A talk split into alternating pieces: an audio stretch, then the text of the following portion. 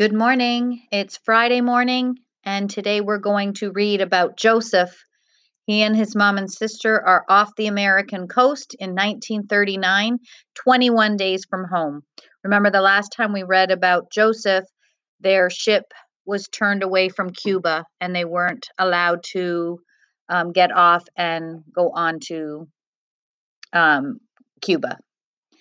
Miami, they weren't even a day out of Havana, and already the St. Louis was passing the American city. It was so close you could see it from the ship without binoculars. Josef and Ruthie hung over the rails like everyone else, pointing out hotels and houses and parks. Josef saw highways and white square office buildings, skyscrapers, and hundreds of little boats at harbor. Why couldn't they just pull into Miami and dock there? Why wouldn't the United States just let them in? There was so much land that didn't have buildings on it, miles and miles of palm trees and swamp as far as the eye could see. Josef would take it. He would live there. He would live anywhere so long as it was away from the Nazis. An airplane circled the ship, its propeller buzzing like a hornet. Newspaper photographers, one of the other passengers guessed out loud, Josef knew by now that the St. Louis was big news the world over. Newsreel camera crews had followed the ship out of Havana Harbor on little boats, yelling out the same questions all the passengers had. Where would they land? Who would take the Jewish refugees? Would they end up back in Germany? That afternoon, a U.S. Coast Guard cutter cruised alongside the St. Louis, its officers watching them through binoculars. One of the other children guessed the cutter was there to protect them, to pick up anyone who jumped overboard. Josef thought it was to make sure the St. Louis didn't steer for Miami. Some of the children, like Ruthie, still played games and swam in the pool, and they were close enough to America for some of the teenagers to pick up a New York Yankees game on their radios. But most of the adults walked around like they were at a funeral. The happy mood of the voyage to Cuba was gone forever. People spoke little and socialized less. The movie theater was deserted. No one went to the dance hall, except for Josef's mother. For days she had mourned Josef's father, had become Josef's father by locking herself in their cabin. But with the announcement that the St. Louis was leaving Cuba, leaving without her husband, something in her flipped like a light switch. She cleaned herself up, put on makeup, did her hair, dumped the contents of her suitcase on her bed, put on her favorite party dress, and went straight to the dance hall. She'd been there ever since. Josef's mother was dancing by herself when he went to find her. A paper moon and stars still hung from the ceiling. Decorations left over from the party when they all thought they'd be leaving the ship for Cuba. Josef's mother saw him in the doorway and hurried over to him. She pulled Josef with her onto the dance floor. Dance with me, Josef, she said. She took his hands in hers and led him in a waltz. We didn't pay for all those dance lessons for nothing. The dance lessons had been a lifetime ago, back before Hitler, back when his parents thought Josef would be going to dances as a teenager, not running from the Nazis. no, Josef said. He was too old to dance with his mother too embarrassed. And there were more important things to think about right now. What's going on, Mama? Why are you doing this? It's like you're happy Papa's gone. She twirled in his arms. Did I ever tell you why you're named Josef? she asked. I. No. You're named after my older brother. I didn't know you had a brother. Josef's mother danced like her life depended on it. Josef died in the Great War my brother Josef, at the Battle of the Somme in France. Josef didn't know what to say. His mother had never talked about her brother before. His uncle, he realized. He would have had an uncle. You can live life as a ghost waiting for death to come, or you can dance, she told him. Do you understand? No, said Josef. The song ended, and Josef's mother took his face in both her hands. You look just like him, she said. Josef didn't know what to say to that. I'm sorry for the interruption, the band leader said, but I've just been told there will be a special announcement in the A deck social hall. Josef's mother pouted because the music had stopped, but Josef knew it was worse than that.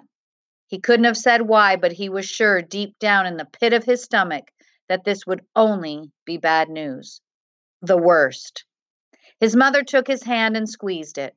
Come on, she said with a smile. The social hall was already full when they got there. In the front of the room, under the giant portrait of Adolf Hitler, stood a committee of passengers who had been working with the captain on a solution to their problem.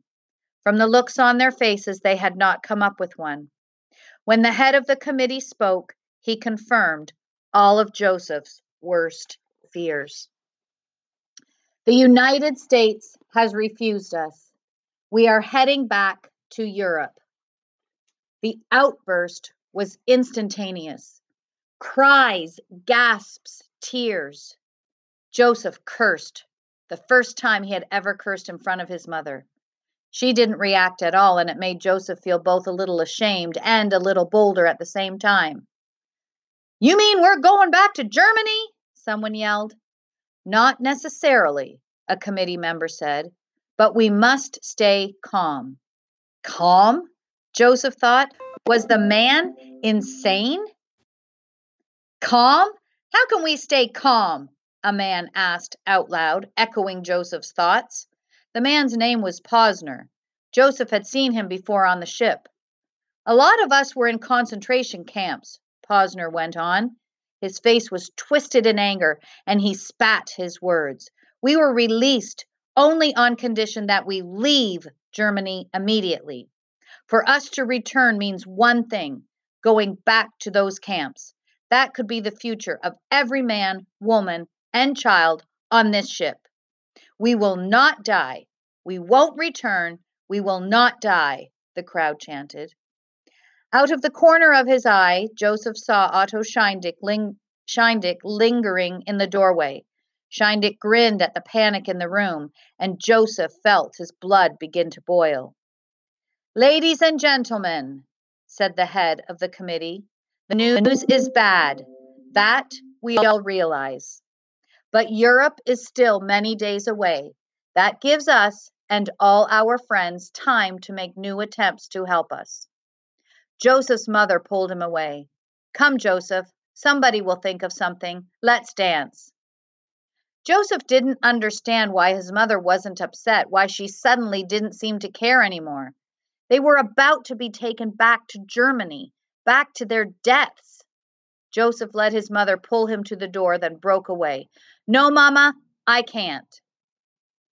She smiled sadly at him and ducked past Otto Schiendick, who leaned against the door frame. You should do as your mother says, boy, Schiendick said. These are your last free days. Enjoy them. When you go back to Hamburg, nobody'll ever hear from you again. Josef went back to the yelling passengers, his anger rising like the tide. There had to be something they could do, something he could do. The passenger who'd spoken up, Posner, pulled him aside. You are Aaron Landau's son, Josef, yes? I'm sorry about your father, he said. Josef was tired of hearing people's condolences. Yes, thank you, he said, trying to move on. The man grabbed his arm. You were among the children who went to the engine room and the bridge, yes? Josef frowned. What was this about? And you're a man now. You had your bar mitzvah the first Shabbos at, on the ship. Josef stood taller and the man let go of his arm. What of it? Josef asked. The man looked around to make sure no one else was listening. There's a group of us who are going to try to storm the bridge and take hostages, he whispered. Force the captain to run the ship aground on the American coast. Josef couldn't believe what he was hearing. He shook his head. It'll never work, Josef said. He'd seen how many crew there were re- there really were on this ship and what a lot of them below decks really thought about Jews. They wouldn't go down without a fight, and they knew this ship better than any passenger. Posner shrugged. What choice do we have? We can't go back. Your father knew that. That's why he did what he did. If we succeed, we're free. If we fail, at least the world will realize how desperate we are. Josef looked to the floor. If they failed, when they failed, the captain would take the ship back to Germany, and then Posner and the rest of the hijackers were sure to be sent to concentration camps. Why are you telling me this? Josef asked. Because we need you with us, Posner told him. We need you to show us the way up to the bridge. Pretty desperate to do that, and I understand why. I like the quote that Josef's mother said You can live life as a ghost waiting for death to come, or you can dance. Today, why don't you dance and make the most of your day? Even though we're not in school and things are a little bit unsettling now, you can still enjoy the day. I miss you all. Bye.